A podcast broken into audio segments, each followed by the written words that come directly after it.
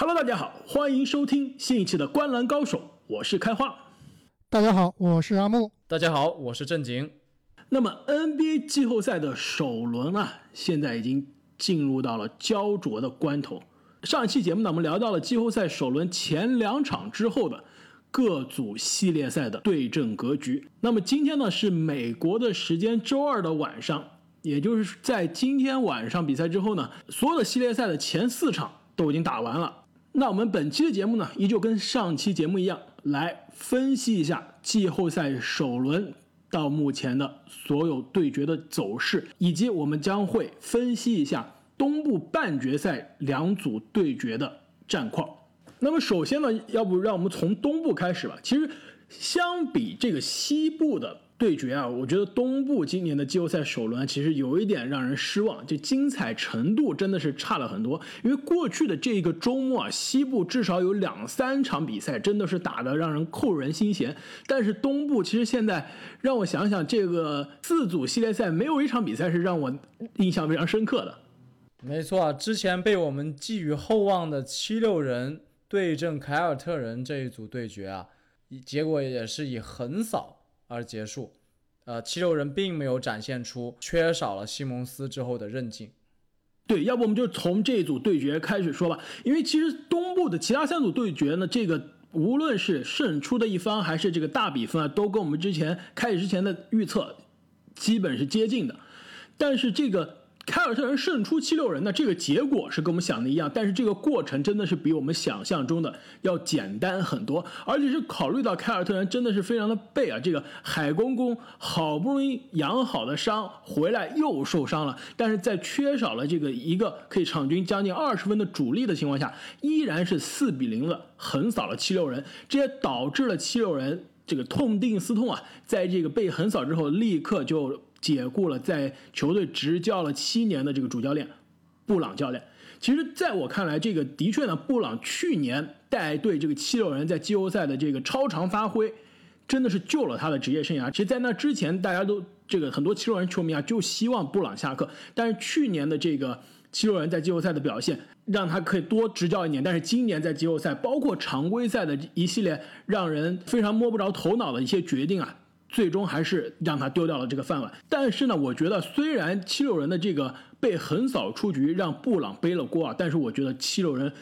作为一个球队，真正应该背锅的是球队的总经理布兰德，因为在二零一七年的这个选秀大会之前，七六人手上可是捏着新秀合同的大帝、新秀合同的西帝，以及这个合同非常廉价的科文顿，以及这个状元签。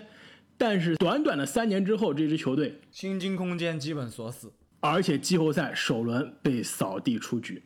其实我觉得这个四比零七六人被横扫出局啊，还是有一点点让我们吃惊的。我觉得除了西蒙斯的缺阵啊，对于这支球队来说确实是实力大受影响以外啊，正像我们之前的节目所说啊，其实当时这个七六人零比二落后的时候，我们是觉得七六人很有可能是会扳回一场到两场的，但是。很可惜，最后被四比零横扫。那我其实到那一期节目也说了，七六人的哈里斯肯定会在有一场比赛爆发，但是实际上最后两场比赛，这个第三场哈里斯还是非常非常差，第四场呢打得还不错，但是比赛中呢就是因为受伤啊，其实在场下这个治疗了很长时间，所以哈里斯照理说啊是他们七六人这个重建里面的一张非常非常重要的牌，但是目前看来啊这张牌确实用的并不是非常得当。我觉得。除了教练和总经理，如果要找一个球员背锅啊，七六人绝对是应该怪这个哈里斯的。我觉得他应该是可以竞选整个季后赛让人最失望、这个心理落差最大的球员之一了。我觉得，如果你提到最失望，我觉得他的队友霍福德同样是高身价，同样是去年夏天刚续约的霍福德，我觉得也是可以一拼。那么凯尔特人这边呢，我们先留着到下一轮系列赛的这个展望的时候我们再聊啊。现在我们就先来看一下刚刚这个同样是挺进这个东部半决赛的这个猛龙战胜篮网的这个系列赛。可以说这个系列赛的四比零，它的这个过程也好，以及它的结局也好，都跟我们开赛前预测的基本上是一样。篮网基本上在四场比赛中，可能说有一场或者半场的比赛是有就可以说是像样的有抵抗啊，就基本上这个二比零之后，连哈里斯球队的王牌射手哈里斯都离开气泡了，基本上也是表态，赶快把我们打败，我们就可以回家休息了。其实这个系列赛真的没有什么好说的，但是总体来说，作为一个篮网球迷啊，我觉得这支篮网队确实在整体实力上比猛龙队差了好几个档次。但是我其实是看到了这支球队的拼劲和韧劲的，而且包括我所了解的篮网的球迷啊，包括篮网的这个社交媒体上面的留言啊，都是对这支球队啊，在这个气泡总体的表现还是相对比较满意的。但是我觉得两支球队的这个无论是经验还是球技上的差距，真的是差的有点大了，而且。我觉得应该可以很安全的说，是这个所有的系列赛的这个对决中差距最大的。那么四比零战胜篮网的猛龙呢，以及四比零战胜七六人的凯尔特人呢，将在下一轮在东部的半决赛对决。那美国的时间呢，应该是最快周四这第一场比赛。就要开打，但是呢，其实今天下午美国的媒体刚刚爆出来消息啊，那么因为美国最近的一些种族问题导致的一些社会矛盾呢，这个 NBA 的这两支东部半决赛的球队啊，有可能选择在这个半决赛的第一场进行罢赛来表示抗议。那所以说这第一场比赛如何开打，什么时候可以开打呢？现在还是一个未知数。那么我们现在就假设啊，这个还是按原计划在周四进行。那你们俩？对于这组凯尔特人对阵猛龙的半决赛是怎么看的？其实对于我来说，我真的是非常期待，也是非常兴奋。我觉得这一组半决赛的对决有可能会是所有的半决赛中最精彩、最激烈、最接近的一组。没错，我觉得如果在这个开赛前让我来预测这两个球队打第二轮到底谁会获胜，我可能会毫不犹豫的选择猛龙队。但是经过第一轮啊，我真的看到了凯尔特人这支球队。确实比我想象中啊要强很多，哪怕是他们缺少了这个刚才开花所说的这个海伍德啊，但是整支球队他这个攻防两队的整体性啊真的是非常非常强，而且球队的这个塔图姆啊，之前我们也说了，也是真的上了一个台阶，到达了一个几乎算是超巨的水平了。所以，如果现在让我看的话，我觉得这两个队啊，真的也是五五开。其实某种程度上来说呢，也许这个凯尔特人，可能还胜算稍微大一点，主要是因为啊，他们有这个超级巨星塔图姆。没错，我觉得在季后赛的确有的时候是比的是两边球队中哪边有最好的那个球员。其实现在来看。这两支球队，以前我们如果在这个季后赛开始之前，我们可能觉得两边球队加在一起，可能西亚卡姆是最好的那个，在场上最棒的那个球员。但从这个气泡开始以来，包括首轮的季后赛看来，塔图姆在这个季后赛的发挥啊，已经证明了他其实已经可以算得上是东部除了字母哥。除了可能恩比德之外，第三好的球员了。所以这个系列赛的走势，阿木，我跟你的观点一样，我觉得真的是五五开。但是呢，考虑到现在最新的消息，洛瑞。在打篮网的最后一场比赛中啊，脚踝受伤了，现在他的归期未定。有人说有可能他是缺第一场，或者是更长啊。如果我觉得他要缺两场以上，那胜利的天平估计真的是要向凯尔特人这边倾斜了。但是如果洛瑞的缺阵在一场或者一场以内的话，我觉得这真是一个非常接近的较量。但是呢，如果非要让我选的话，我的预测会是凯尔特人四比三。因为我觉得凯尔特人这支球队在季后赛让我看到最可怕的一点，就是这个球队在关键时刻有三到四个可以持球进攻的点。我觉得这个关注的点也是我今年季后赛关注的非常重要的一个重点问题之一。其实我们在后面聊到这个西部的几支球队的对决中啊，我觉得这个问题就会非常突出。在关键时刻，如果这支球队只有一个箭头，一旦他被锁死的话，那球队的进攻啊将会陷入到非常被动的局面。但是凯尔特人除了塔图姆之外，有肯巴、有杰伦布朗，甚至还有这个斯马特都可以持球发动进攻。所以说这一点来说啊，对于猛龙来说将会是在防守上非常大的压力。但同样的，猛龙也有。至少三个球员，范乔丹有洛瑞，也有西亚卡姆。其实这两支球队为什么让我们觉得非常的接近呢？就是这两支球队其实在这个层面上真的是非常的相似。刚刚开花你说塔图姆是季后赛东部第三好的球员，我觉得还是太保守了。经过一轮横扫之后，我觉得明显塔图姆是要比大帝更加优秀的。就这一轮系列赛来说，刚刚说到这一组对决呢，我们也不要忘记一个事实啊，那就是猛龙在第一轮当中是兵不血刃就拿下了胜利的啊，很有可能他们没有发挥出百分之百的这个凝聚力，百分之百的战斗力，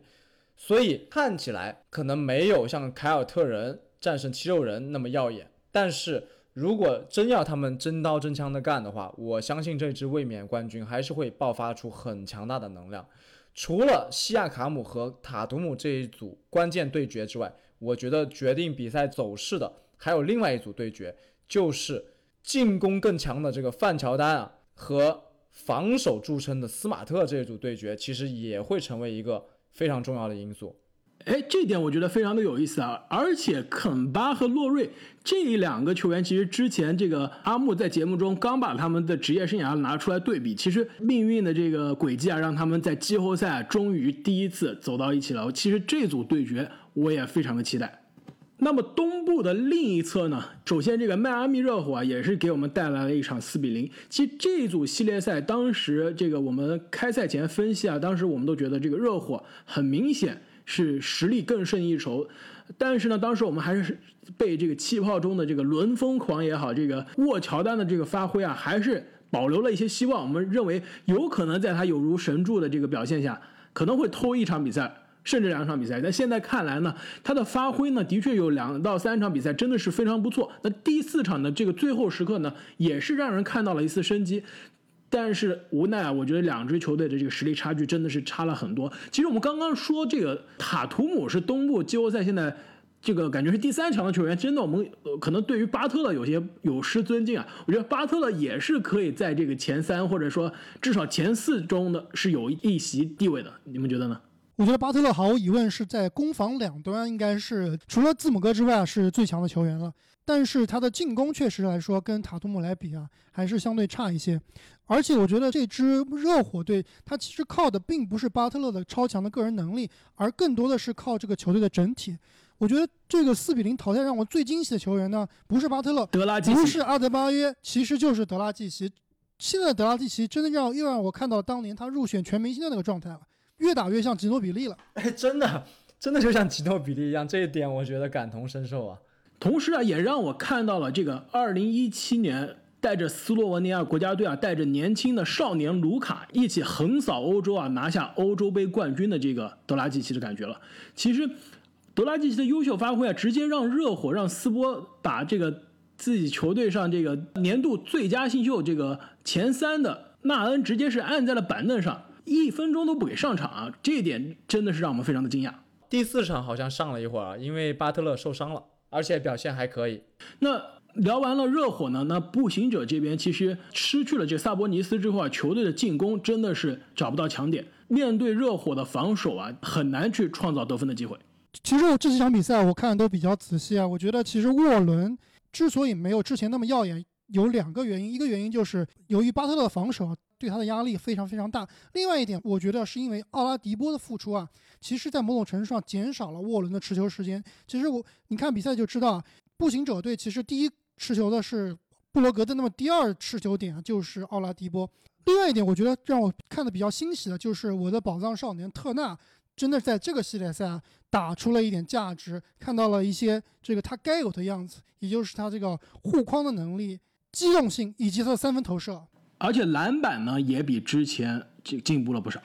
没错，之前我们说他最大毛病啊就是他有点软，但是这个系列赛在面对阿德巴约的时候啊，其实还是相当强硬的。那么即将跟热火会师东部半决赛的球队呢？其实现在这个结局啊还没有出来，因为雄鹿呢和魔术啊现在战成三比一，第五场比赛呢还没有开始打。但是我觉得这个基本上已经毫无悬念了，我觉得雄鹿应该会拿下第五场。那么这个最终淘汰魔术会师热火，我觉得这组系列赛其实现在看来啊，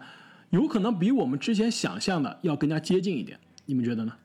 所以说，刚刚你们一直在说字母哥是季后赛发挥最好的东部球员啊，其实我还是有一点点疑问的。我觉得塔图姆的发挥，在我这里真的是跟字母至少是很接近的。那其实我个人啊，都一直不是一个非常非常看好雄鹿这支球队能夺冠的人，所以这个系列赛我觉得真的是有的打。我们其实要关注的主要就是看这个。字母哥他在这个热火强硬的防守下，能不能在遇到夹击或者遇到内线封锁的情况下，能不能除了冲击篮下有一些投射，包括策应队友得分？另外一点呢，就是这个雄鹿的射手群啊。到底在这个系列赛能不能稳定的输出？其实很有意思一点啊，就是我们知道这个雄鹿这支球队啊，它是以字母突破以及外线的三分著称的。但是其实热火队啊，它的结构其实跟雄鹿也是非常非常相似，它的外线投射其实完全完全不弱于雄鹿的。甚至我觉得从某种程度上来说，它热火外线自己创造投篮机会的这个能力啊，有可能还高于状态不佳的雄鹿射手群。说到雄鹿的射手群呢，这个球队理所应当的这个二当家米德尔顿，在这个季后赛的前四场比赛的表现，真的是让人非常的失望。最低的一场只得了两分，打了三十分钟啊！如果你是一个争冠的球队的这个二当家，你打了三十分钟季后赛只得了两分，这真的完全说不过去。那最高的一场呢，也就是这第四场刚拿了二十一分，完全没有达到大家对于他在一支这个总冠军级别的球队中所做出来的贡献的这个期待。那其实字母哥的发挥可以说前四场还是相对比较稳定的，但是正如你们所说，我觉得球队字母哥身边的这些其他的球员，尤其这些射手的这个状态，真的是让人非常担心。而且如果你看跟这个热火的对决的话，毫无疑问，我觉得巴特勒应该是盯防米德尔顿。那米德尔顿如果在面对魔术、面对福尼耶、面对福尔茨的防守都找不到状态的话，如果你想面对更硬、更壮的巴特勒的话，我觉得这个状态找回来是更难的。另外一点让我非常担心的呢，就是阿德巴约对于字母哥的这个防守。之前我说过，就是如果你是个这个艺术家，让你去画一个球员啊，想象中的球员，就是能防守住字母哥的球员，我觉得我画出来样子基本上就跟阿德巴约。差不多了，就是说手长脚长，但是呢，运动能力非常的好，同时在防守端呢非常的沉稳，不会轻易的被假动作骗，不会轻易的犯规。其实本赛季啊，在这个常规赛停摆之前，热火打雄鹿两场皆胜。要知道今年的雄鹿在停摆之前只输了十三场比赛，两场就都来自于热火，并且呢，在这个。三月初的对阵热火的比赛中啊，阿德巴约全场盯防字母哥，把字母哥只防了只得了十三分，命中率百分之三十。所以说，如果阿德巴约真的是可以延续这样对字母哥的防守，我觉得雄鹿这个半决赛将会面对非常大的考验。那么你们俩对于这个系列赛的这个最终的结果是怎么预测的？我觉得这个系列赛啊，在我看来也是五五开，很有可能也要打到七场。可能雄鹿还是在这个超级球星上面啊有一定的优势，所以我可能还是会选雄鹿晋级。如果要我真的预测的话，我会大胆的预测热火队以四比三淘汰雄鹿。在雄鹿赢的三场比赛里面，至少有两场会是大比分获胜。正如雄鹿一贯的这个状况，就是字母哥打开了，射手群也打开了。那么没有一个队伍能经受住他们的冲击，就是传说中的这个顺风球的球队。没错，但是，一旦比赛节奏降下来，我觉得热火将靠他们的坚韧和他们这个更合理的结构去取得胜利。而且在第七场的焦灼比赛中，我觉得热火会是更有可能打破僵局的那一方。我觉得你们俩说的其实都挺有道理啊，我而且我也真的觉得这一组系列赛比我之前想象的将会接近。我觉得有可能打到七场，但是呢，我觉得。我愿意相信这个字母哥啊，在去年，在其实，在过去几年的季后赛的让人失望的表现之中啊，有所成长。我愿意相信雄鹿可以四比二战胜热火。那你愿意相信米德尔顿吗？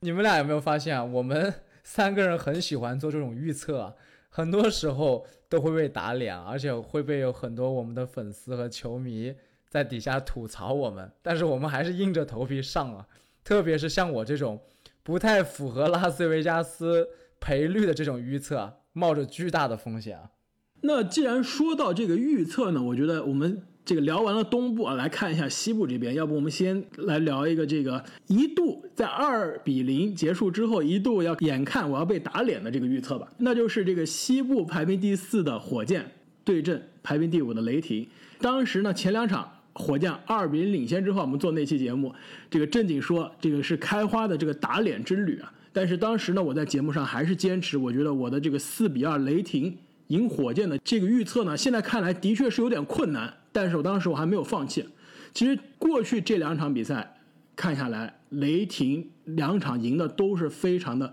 可以说是非常艰难，但是也是赢得非常的漂亮。其实这个系列赛现在在我看来，基本上又是回到了一个新的起跑线，一切皆有可能。万万没想到啊！万万没想到啊！当时我真的以为开花要被打脸了，但是真的扳回来了。我觉得如果韦少的健康啊，让他继续这个系列赛没有办法出场的话，因为现在第五场已经确定了，韦少依然会缺阵。如果接下来的这两到三场比赛韦少依然不能出场的话，我还是愿意相信雷霆队可以战胜火箭。其实呢，雷霆的这四场比赛啊，我都从头到尾看了。我觉得为什么过去这两场比赛雷霆的发挥比之前两场好很多呢？其实我觉得有几个关键的原因。第一点就是对于哈登的防守。雷霆的多尔特本赛季常规赛包括季后赛是全联盟盯防哈登最好的球员。哈登在面对全联盟所有的防守者的这个防守中啊，面对多尔特的时候，他的投篮的命中率是最低的，并且呢，雷霆其实今年的常规赛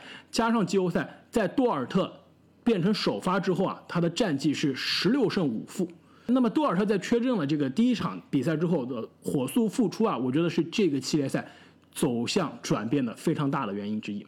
多尔特的防守必须要吹一吹啊！他不但有这个相应的体格啊，可以跟哈登进行身体上的对抗，而且他这个横移和退防的速度也非常快。最重要的一点，我觉得就是他能够在让哈登投篮难受的同时，不吃谎、不吃假动作、不犯规。对，不犯规。我觉得做到这一点真的是非常难，不但身体素质要非常好，而且脑子要极度的清醒。但是话又说回来啊。哈登之所以是超级巨星，我觉得不能仅仅看这一两场的这个所谓的被限制啊，我觉得他会很快的调整过来，在后面的比赛里面，他如果重新砍下四十加五十加，我是一点都不会惊讶的。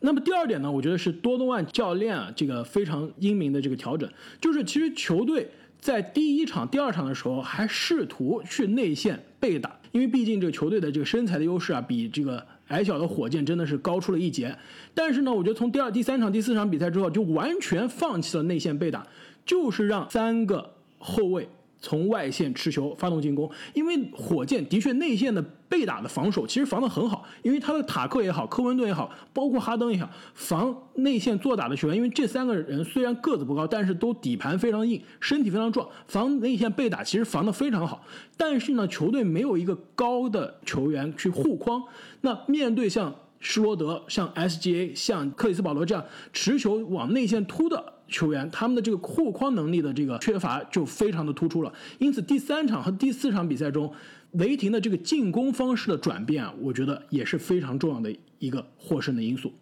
那么最后一点呢，我觉得这个雷霆。在过去两场比赛能赢球的关键之一呢，也是火箭的非常不幸的一点吧。我觉得如果火箭的这个双 MVP 都健康存在的话，这个系列赛应该是毫无疑问火箭可以拿下。但正是因为这个系列赛呢，哈登不得不独挑大梁。虽然球队其实射手群发挥的非常出色，比如说第四场这场比赛，火箭的单分球出手又一次接近了这个 NBA 季后赛的这个记录，而且命中了百分之四十的三分球。在这种的情况下，基本上火箭在这个打自己的风格，在哈登单核带队打出自己的这个节奏，打出自己的效率的情况下还输球，那么只能输在这个球队的另外一个 MVP 不能上场的这样一个情况下。所以说，正如我刚刚分析这个凯尔特人和猛龙的这组对决，我觉得如果在季后赛的关键中，球队中能持球发动进攻的球员只有一个的话，我觉得这一点来说还是真的在进攻端非常容易受到对方的限制。因为我们看到火箭全队啊，其实除了哈登之外，另外一个能持球发动进攻的球员，可能就是戈登了。但是我们也知道，戈登的现在的这个年纪，包括多次伤病之后，他的爆发力已经没有之前了。所以说，雷霆只要用这个多尔特一个棋子，不要说废掉哈登百分之五十吧，废掉哈登百分之二十的功力，那他在防守端的这个作用啊，就已经完成了。但是反观雷霆这边，他至少有三个球员或者四个球员是可以在外线持球发动进攻，并且。可以场均拿下二十分。关于雷霆这两场比赛为什么能赢啊？其实我大部分还是比较同意你的。在我看来，其实最关键的呢，就是这个 SGA 以及施罗德他在进攻的选择啊，比以前更加的坚决。SGA 突破更加坚决，而且篮子啊比之前更准了。其实打的是更有自信了。我觉得最最关键的就是施罗德这点啊，真的打开了他的这个突破啊，非常非常的迅速，基本上在火箭队啊。还是很难有人能跟住他的，真的是打出了他这个最佳第六人的风采。另外一点，其实就是这个在关键时刻，克里斯保罗还是非常非常的给力，能挺身而出投一些关键球。那其实最重要一点，也是你们提到的这个多尔特的防守啊，对哈登真的是限制了非常非常大。其实对于火箭这边，我觉得这两场比赛火箭都是完全非常非常有机会能赢下来的。而且其实从这个球队的这个发挥来说，其实已经我觉得在没有韦少的情况下来说，已经是发挥的非常不错了。对，其实发挥还是不错了，不能说最好，但是也算是不错了。我觉得，特别是最后一场球啊，没有赢下来，一个是火箭的这个打法，它全靠三分。其实你刚刚说了，火箭这场比赛投了比较准，有百分之四十的三分球命中率。但是如果你看了比赛，你会发现，其实它的准都是准在上半场，甚至是第一节啊，前八次出手三分啊，其实是全部投进的。那后面基本上就是越来越铁了，特别是在第四节啊，给我感觉很像是当时看这个。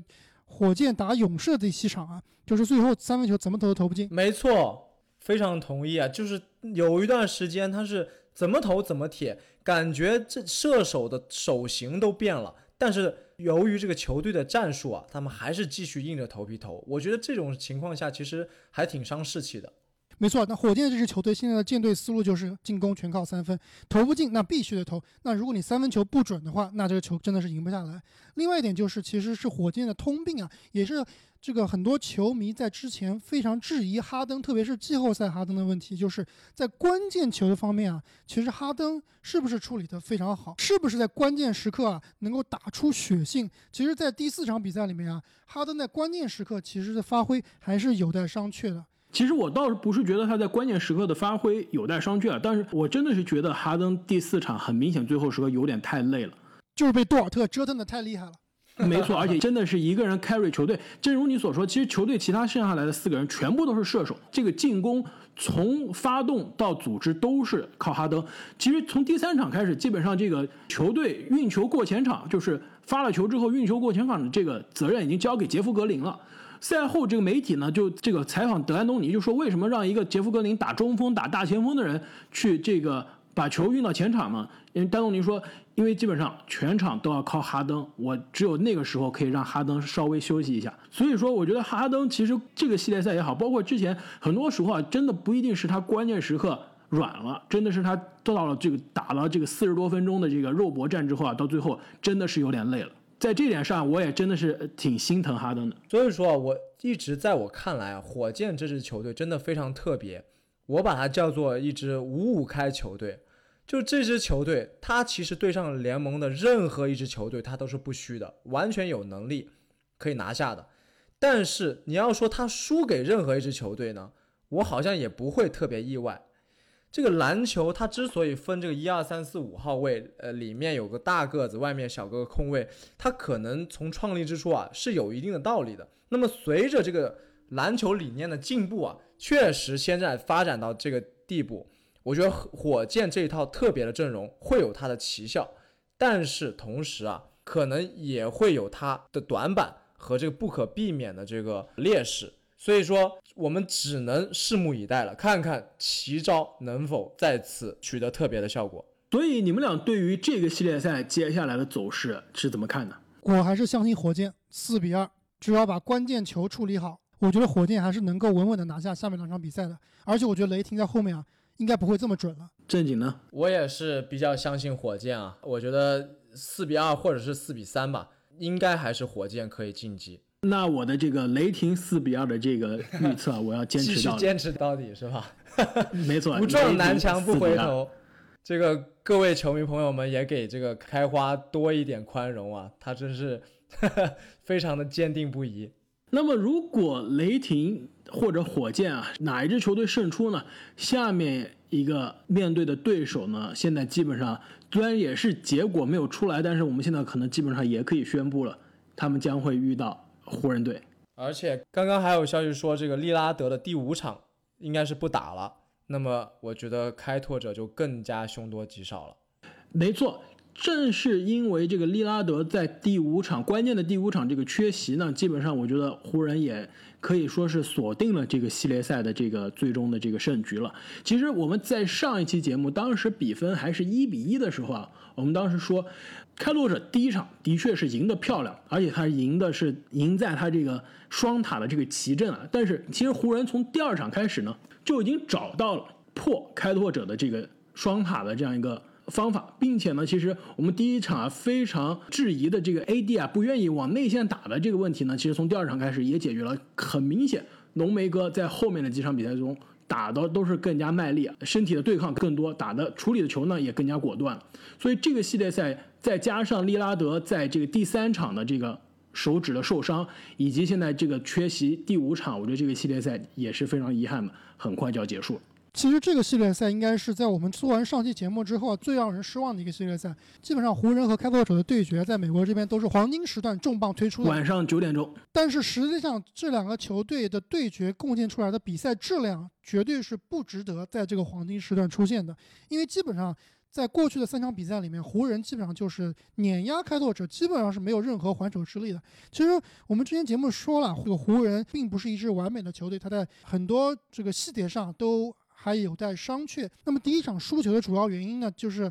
三分球投不进，AD 不愿意往篮下冲，打得不果断，以及老詹他的攻击欲望并没有很强。其实，在后面的三场比赛里面啊，这三个问题全部都解决了。所以，真正的按实力来说啊，湖人还是比开拓者高好几个档次的。另外一点就是，湖人队对于利拉德的限制啊。在后面几场都是比第一场要好得多，而且在利亚德确实很难每场比赛都投出好几个这种中场 logo 三分以及四十分、五十分的爆炸数据。其实面对湖人这支啊，其实是以防守著称的一支球队来说啊，利亚德确实是有点独木难支。而且如果我们刚刚说心疼哈登打的是非常的累啊，其实利拉德我觉得可能疲劳程度比哈登还要高一点，因为之前的这个气泡联赛基本上从这个重启到后面的这个外卡淘汰赛，包括季后赛，每一场其实开拓者都是当最后一场去真刀真枪的去拼的，而且利拉德真的都是首当其冲。所以说，我觉得利拉德的这个最终现在因为受伤啊，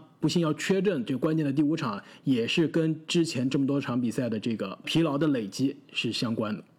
没错啊，作为利拉德的球迷，我这轮系列赛确实让我感觉到是比较惋惜的。从第一场比赛过后开始，其实整个开拓者给我的感觉啊，就是那句古话：一鼓作气，再而衰，三而竭。他们从这个气泡联赛最后几场比赛的良好状态啊，已其实延续到了季后赛的第一场。但是之后啊，由于疲劳，由于伤病各种原因，没有能延续之前这种良好的状态了。而且特别是被我寄予厚望的零三黄金一代的这个。卡梅隆、安东尼和詹姆斯的对决啊，当然了，也是在我们预料之中啊。这个一边倒的态势，但是卡梅隆是没有能延续他在气泡赛最后几场的这样的亮眼的表现。其实我觉得安东尼打的还是总体来说应该是这支球队里面打的最好的一个球员了，特别是他在场上那个卖力啊，那种求胜的欲望，真的是让人非常非常尊敬。没错，态度上是没得说的，尤其第一场对于老詹的防守。我觉得也是，其实开拓者能偷下第一场的这个关键之一。还有就是在第三场比赛里面，他在就是第三节连中了好像是六个中投，突然让我们感觉这个安东尼回到了他巅峰时期，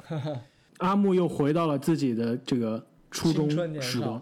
但是我觉得开拓者这个系列赛最大的问题，其实不是安东尼的发挥，不是利拉德的发挥，不是 CJ 麦克勒姆的发挥啊，他其实最大的问题就是在于他这支球队的深度实在是太差太差了。之前我们寄予厚望，这个特伦特其实在这个系列赛里面又是打回了原来的样子，仅仅是沦为了一个防守型球员。那扎克科林斯的缺阵，其实对这支开拓者，特别是在对阵浓眉的时候啊，我觉得科林斯其实是非常非常有用，但是是全队唯一一个有希望、有可能去防这个浓眉的。其实除了他之外，我觉得没有一个人是真的是可以去防浓眉的，连这希望都没有。没错，他的缺阵其实。在排兵布阵和对位上，对于开拓来说都是一个不小的打击。另外一点就是，我们知道这个白边他在这个系列赛已经被提到了首发位置，所以替补里面啊，除了特伦特是一个防守型的球员，能够相对而言啊针对一下老詹，其他的球员不管是进攻，不管是防守，都其实是我觉得是不配啊上这个季后赛的舞台的。特别是这个海佐尼亚大佐，拉杆天王，原地拉杆天王。你想，如果一个球员被魔术抛弃了，又被尼克斯抛弃了，你说这样的球员的水平，你也可以可想而知了。那么我们刚刚说到这个湖人和开拓者的这一组系列赛，可能第一场非常的精彩啊，那后面的三场湖人都是可以说大比分的这样一个战胜了对手。那西部的另外剩下来的两组对决，现在看来都还是非常的精彩。那首先呢，这个西部的这个第三掘金以及这个第六爵士的这场对决，可以说现在在这个我们上一次录音之后啊，又发生了可能是两次。这个方向的变化，因为当时我们录音的时候呢，掘金第一场是险胜了爵士，让米切尔五十七分的这个表演都没有办法转化成胜利。那第二场呢，米切尔卷土重来，可以说爵士啊是超大比分战胜了掘金，让掘金毫无还手之力啊。在那场比赛之后，接下来的两场爵士呢也都是这个可以说是非常有压倒性的战胜了掘金。那直到我们今天这个录音前刚刚结束的这个第五场比赛，也可以说是在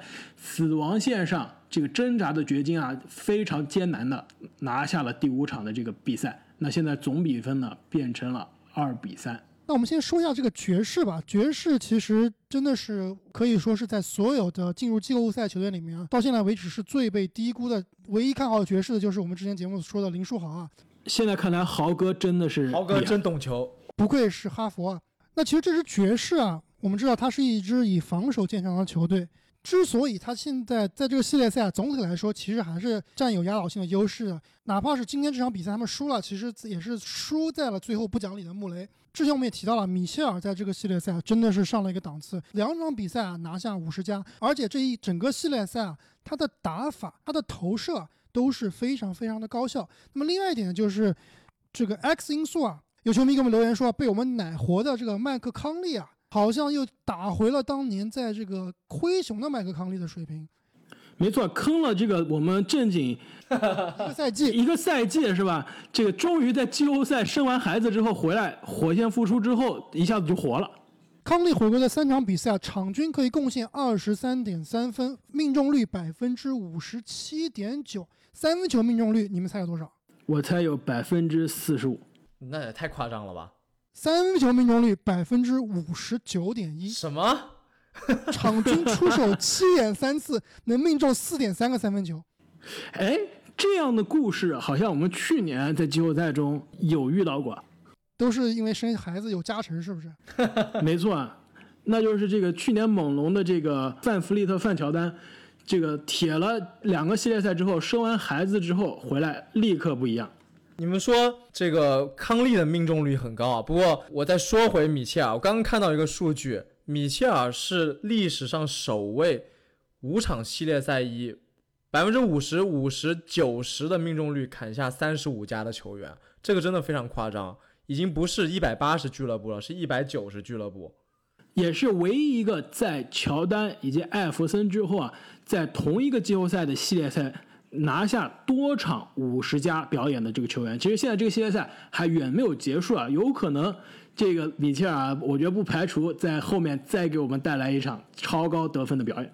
那其实最后一点我想说的是啊，之前我在这个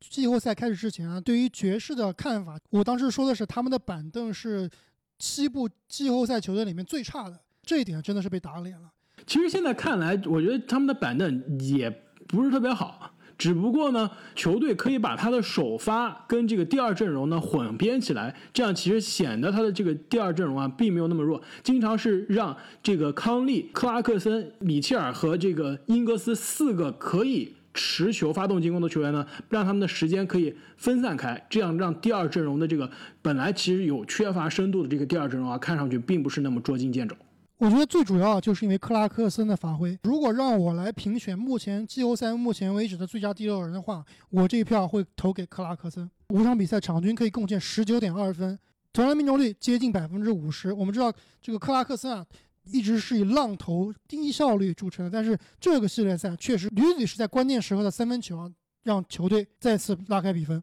其实我们聊了那么多爵士啊发挥的这个好的地方，其实你没有发现啊都有共同点。那共同点就是他们的投篮比之前好了很多，而且尤其是这几个持球攻的小后卫啊，他这个得分感觉比之前更加容易了。其实你们知道为什么吗？就是因为我觉得这个系列赛现在决定这个系列赛之前的走势以及未来的走势的关键，就是掘金的防守。如果掘金继续像前几场这样防守的话，我觉得这个系列赛应该其实虽然现在要打到第六场，但我觉得第六场就会是最后一场了，因为掘金的这个现在防挡拆的这个能力，真的是我觉得在季后赛看来可能是联盟倒数。估计跟开拓者差不多。没错，这个爵士的每一个后卫，无论是康利、克拉克森还是米切尔，只要这个。跟戈贝尔挡拆，立刻就能拉开空间，立刻就能投。即使不投呢，也能给队友创造出空间，或者直接塞给这个戈贝尔篮下扣篮。因为这个约老师，我们之前说，其实约老师虽然感觉他是个白胖子，但是可能感觉这个运动能力很差，但是防守其实还是不错的。但他不错是在于他防其他的内线球员，特别是防篮下面对这个对方中锋的单打。比如说戈贝尔的单打，比如说这个哪怕是恩比德的单打，我觉得约基奇他的防守的技巧应该是有的一拼的，而且他的手非常快，他的这个抢断也是比一般的中锋更多。但是你要让他去防后卫、防挡拆之后拉开来跳投的这个后卫，约基奇的这个脚步的慢真的是很明显了。而且不光是。这个挡拆之后防跳投啊，其实挡拆之后防突破篮下，约基奇也是没有办法能够跟上后卫护框的，或者是防这个挡拆之后这个顺下的大个子。其实戈贝尔这个系列赛基本上大多数进球都是来自于这样的一个这种情况。那其实约基奇虽然我们知道他这个夏天呢，也是因为这个。可能也是考虑到这个防守上的这个压力也是减重了，但是我觉得减重之后的约基奇还是在场上看上去非常的不够灵活，在这一点也是被爵士的这个教练组啊抓住了这个命门。可以说爵士基本上这过去是五场比赛，每一场都是这么打，每一次打基本上都有。所以说掘金其实现在能把比分拉成二比三，都是从某种程度上来说都是个奇迹。我觉得这一点来说，真的是我们需要夸一下小穆雷。在夸这个小穆雷之前啊，我觉得还有必要再提一下掘金的防守，因为把所有的锅都丢给约老师啊，也不是那么公平。毕竟，首先他们是缺少了这个侧翼的防守大闸加里哈里斯啊，再加上原来被我们寄予厚望的小波特被证明这个在防守横移方面，还有在关键时刻的这个抉择方面啊，是有一点问题的。所以，如果这些东西不解决好的话，我觉得。在爵士，特别是米切尔·康利的这个狂轰滥炸下，会出现更多的问题。没错，这点我很同意啊。这个爵士他进攻啊，要不然就是用戈贝尔来挡拆换防成约基奇，要不然啊就是找这个防守对位小波特的球员来挡拆。挡拆之后呢，来单打小波特。其实前几场比赛啊，就是因为这个波特在防守方面的漏洞太大了，以至于他的上场时间啊都不能有保证。但是我们看这个第五场比赛里面，其实波特在防守端啊。还是有很大的进步的，但是他这个关键时刻那个失误啊，真是吓了掘金球迷一跳。毕竟还是年轻，还是个新秀，在这种大赛里面还是要交学费的。那我们刚刚说到这个过去这几场比赛，这个穆雷的这个发挥真的是非常的关键。首先呢，是之前这个第一场比赛能把米切尔这个有如神助的五十七分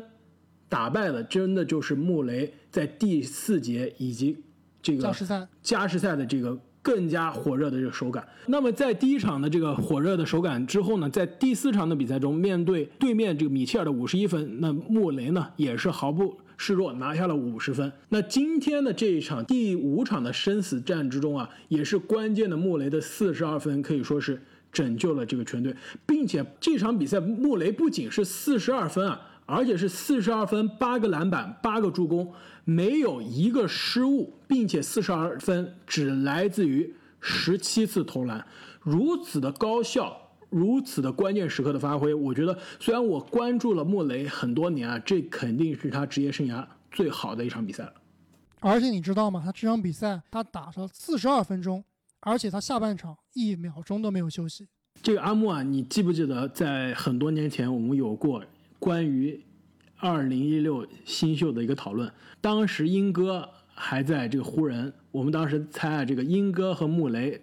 这两个球员哪一个人未来更有希望？当时看来，可能那段时间我们觉得这个穆雷的确是更胜一筹。你觉得穆雷不是我们？啊，那我觉得穆雷更胜一筹。但是过去这个赛季这个常规赛，英哥这个入选了全明星，并且呢，其实发挥也的确比穆雷更好。那时候看来呢，这个的确英哥又超过了穆雷。但在这个系列赛之后，我觉得阿木，你对于这两个球员的这个现在以及未来有什么样的新的看法呢？其实穆雷这两场比赛确实一场五十分，一场四十二分，背靠背。确实让我看到了一个未来超级后卫的一个影子，啊。但是我觉得他这个手感啊，不可能一直这么好。以球员的总体来说啊，我觉得还是更倾向于英格拉姆。但是穆雷的成长确实是毫无疑问，特别是在这个季后赛的几场比赛。另外一点，我觉得很有意思一点就是，最近我在这个虎扑上看，很多球员都说：“哎呀，米切尔又得了五十分。”穆雷又得了五十分，穆雷又得了四十二分。这个现在的 NBA 真没意思，这个比赛刷分真的太好刷了。季后赛防守还抵不上 CBA。其实我不知道你们俩怎么看这个问题啊？其实如果你看比赛的话，这两个球员啊，我觉得这五十分真的是并不是那么好刷的。很多球啊都是高难度，而且他们三分线外的能力啊，确实让我们看到了一个真的是小球年代啊。很多后卫都具备了这种超强的三分投射能力。别的不说，就拿穆雷在最后一节最后时刻进的那几个球来说，没有哪个球是简单的。后撤步顶着防守人，包括那个两秒钟左右的一个，就是抢到前场篮板之后的一个快速出手，还有一个库兹马三百六十度大上篮。也是很包括，其实他最后这个传给底角的约基奇命中的那个锁定比赛那三分球，其实我觉得每一球其实打到最后都是真刀真枪的去拼的，而且对面的防守其实可以说爵士的防守也是联盟顶级的防守。我真的是觉得这些球员能在现在的这个 NBA 的比赛中拿下这么高的比分，完全不应该说是由于这个比赛的防守的强度下来了。我觉得这是不存在的。嗯，只能说是因为进攻的节奏更快了，可能就。每个球队啊，他拥有了更多的进攻回合，这个倒是存在的。因为现在普遍总比分会比以前更高一些，而且我觉得也是这些年的这个篮球的这个进攻的这个风格体系的变化，包括球员的这个训练的变化，也让球员其实说实话，现在的这个球员进攻的技巧也比之前的球员来说更加丰富，也更加细腻了。我之所以问这个问题啊，其实。这个系列赛让我感触尤其的深啊，特别是这几个超新星的爆发：穆雷、塔图姆、米切尔以及卢卡东契奇。没错，现在联盟它确实是鼓励进攻，确实是对于身体接触啊这个吹罚呢，我觉得也是有一点点过多了。但是对于球员的技术，特别是在投射方面的技术啊，我现在真的觉得现在这一代的球员可能真的要比两千年代初或者是。九十年代这个乔丹那个年代啊，他们的投射的技巧确实是更强了。那么说到年轻球员的投射技巧，我觉得下面这个系列赛真的是，我觉得也应该是西部现在最精彩的一个系列赛了。这个我其实不是很同意，我觉得只是奉献了一场非常非常精彩的比赛，其他的我觉得这个系列赛并不是那么吸引我的眼球。但是它的悬念和这个结果是我们应该很少能想到的。哎，这个我其实也不同意。我觉得到现在来看，其实也是没有什么悬念的。但是我觉得这个第四场的这个快船和小牛的第四场的这场比赛，我觉得这场比赛应该是最精彩的，也可以说是贡献了最具话题性、最精彩的这个今年的季后赛的这个绝杀。也就是说，卢卡东契奇在前一场这个脚踝扭伤不得不离开比赛的情况下，并且呢，在这场比赛这个球队的这个二当家。波金吉斯啊也因伤缺阵的情况下，球队在第二节落后二十一分，完成了不可能完成的超级大逆转，并且最终在加时赛当中投进了一记超远的后撤步三分绝杀。全场东契奇拿下四十二分、十七个篮板和十四个助攻。我觉得虽然我们之前也一直吹卢卡，而且我们之前也在上一期节目中也说了，他就是代表联盟的未来，并且未来以来。这个其实现在看来，我觉得如果说十年之后、二十年之后，我们再回顾东契奇的这个职业生涯，要提到他的这个可以说是标志着他进入联盟一线超巨，奠定了他未来在联盟历史地位的一场可以说是季后赛首秀的表演的话，我觉得这一场以及这一球将会被大家永远的记住。其实我之所以之前有点。给你们唱反调啊，就是我对于这个系列赛从始至终都没有觉得小牛队有任何的希望。那场比赛没错，卢卡确实贡献了一场非常非常精彩的比赛，但是他之所以能打得这么好，是因为这个对方的快船在这场比赛里面存在了很多的问题。我们知道这个系列赛之前能打成二比二，主要是因为快船这边的二把手保罗乔治啊打得非常非常的糟糕。也被这个球迷啊把他的外号从这个 PG 十三变成了 PG 百分之十三百分之，十三，对，暗示他的这个命中率啊有这个百分之十三这么糟糕。而且不光是他场上打的差，他场下也是经常这个骚话不断，又是碰瓷哈登，又是说他这个季后赛的水平啊，肯定不只是大家看到的这个水平。我觉得乔治这个人也挺有意思的，感觉也是一个内心戏很丰富的一个 boy。我觉得他前几场发挥不佳啊，包括到第四场达到这个可以说，我觉得是他水平的这个冰点啊。我觉得有各方面的原因，肯定是有刚刚阿木所说啊，这个受到场外的这种影响，有一定的是个心理问题，我觉得绝对是有影响的。包括他这个肩伤啊，这个旧伤，你说是完全没有影响吗？那我也是不信的。对他在这个场下好像也是一直拿着这个冰袋在敷他的肩膀。没错，另外啊，我包括我觉得这个快船的这个轮转的情况，对保罗乔治的发挥也有一定的影响。就比如说第一节开始的前半段，他们应该是主打莱昂纳德、卡哇伊这一点的。那么在卡哇伊下去之后呢，路威会上来，这个时候呢，主打点又变成了路威这个点。其实他是比乔治更长的时间占有球权的一个点。那么乔治相当于在上半场很长的一段时间里面，他是作为一个二号进攻选择的存在，所以我觉得这个轮转对于他的手感的延续，对于发挥啊，肯定是有影响的。而且其实之前几场比赛，这个快船之所以会输呢，我觉得进攻乔治的这个进攻啊是问题之一。但是的确，其实前几场卡哇伊以及这个路威啊，他们的这个出色的这个进攻端的发挥，其实已经弥补了一部分这个乔治的这个失常的发挥所缺掉的这一部分得分啊。我觉得其实之前几场这个快船更大的问题是在于防守。其实快船之前呢，一直是希望让这个在气泡联赛中没有办法出场的这个哈雷尔有机会很快的融入球队的这个体系。这个很多场比赛呢，都是希望让哈雷尔可以多打一点。但的确啊，我觉得哈雷尔在防守上是完全没有办法去防卢卡。我觉得哈雷尔防守端谁也防不了，现在真的是个大漏勺。没错，脚步跟不上卢卡，但因为他的这个身材呢，其实现在所有的中锋中啊，又非常的矮，所以说他的护框呢又比不上祖巴茨。卢卡突到内线，真的是任何角度可以随便打哈雷尔。因此呢，我觉得其实快船之后几场这个辩证，包括我们现在看第五场的这个辩证啊，其实很重要一点就是让祖巴茨多打。让哈雷尔少打。其实整个球队这个快船啊，从上到下内线真正唯一一个可以防卢卡的人，其实是莫里斯。虽然之前被我们黑了很多次的这个莫里斯啊，但其实现在看来，打小牛，快船就应该狠下心，在没有波音吉斯的情况下，就上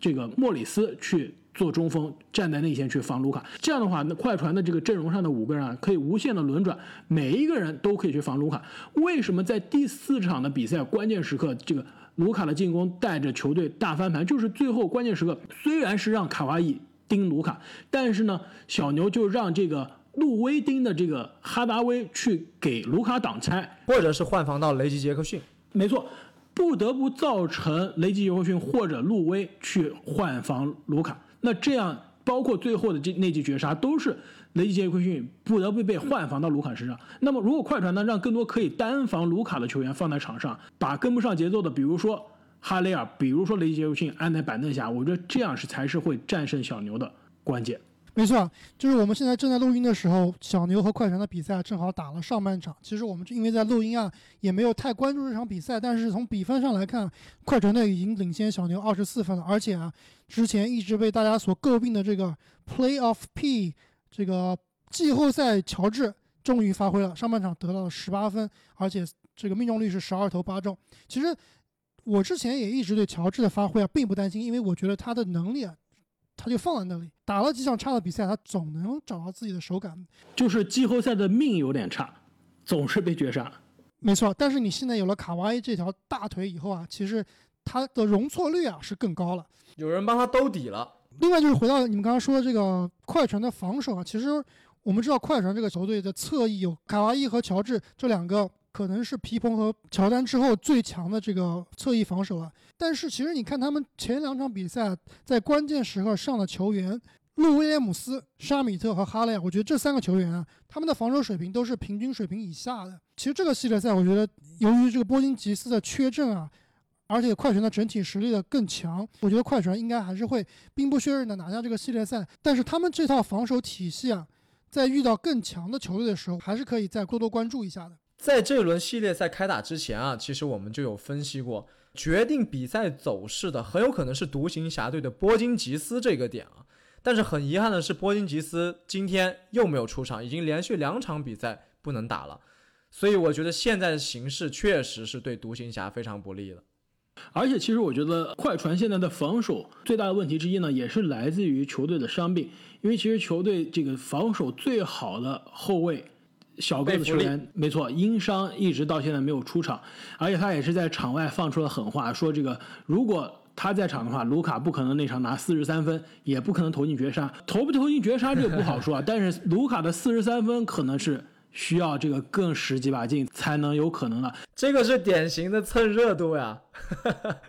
我们之前在这个雷霆的这个系列赛的分析当中啊，吹了很多的多尔特。其实可能很多球迷也会质疑，为什么你们把这么多的时间、这么多精力关注在一个默默无闻的一个角色防守球员身上？其实我觉得在季后赛的这个关键这个对决中啊，往往最后决定比赛胜负的就是这样的角色的球员。